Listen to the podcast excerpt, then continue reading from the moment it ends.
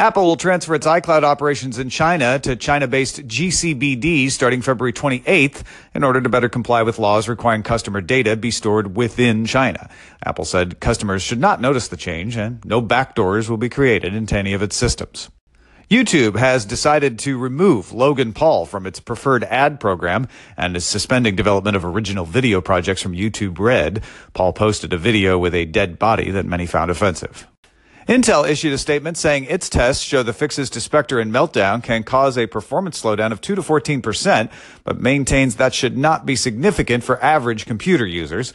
Intel's 8th gen core chips, its newest line, will see a performance impact of 6% or less, according to Intel.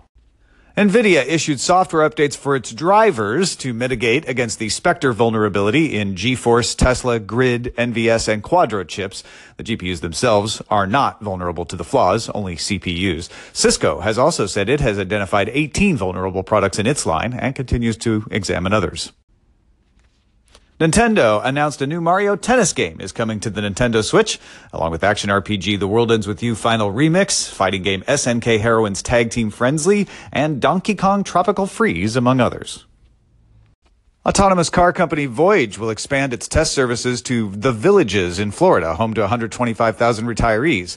The service will be more expansive than its test in San Jose, with all residents being able to summon a driverless car with an app to travel anywhere within the community. The community includes shops and restaurants. Research firm eMarketer estimates India is now the fastest growing proximity mobile payment market in the world. That means it, those are people who use a mobile device to pay at the point of sale, like a tap to pay or Apple Pay. Mobile payment users in India grew 75.5% to 56.2 million in 2017. China is the world's largest market for such payments, but its growth has slowed as it reaches saturation. Opera Software announced the official launch of Opera News, its AI-driven news app.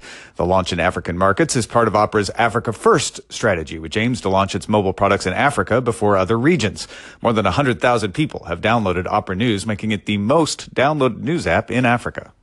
Reuters reports Korean Justice Minister Park Sang-ki said the ministry is basically preparing a bill to ban cryptocurrency trading through exchanges. Any legislation on the matter would require parliamentary approval, which could take months, if not years. President Moon Jae-in told Korean media that the Justice Ministry's position does not reflect that of the entire government. Google has acquired UK startup Redux that turns surfaces like phone displays into speakers. The technology can also be used to improve sound quality and create haptic feedback. These are the Daily Tech headlines for Thursday, January 11th, 2018. I'm Tom Merritt. Coming up, Google has acquired a startup with an interesting speaker technology. Korea is having some problems with Bitcoin and Opera has a new Africa First strategy.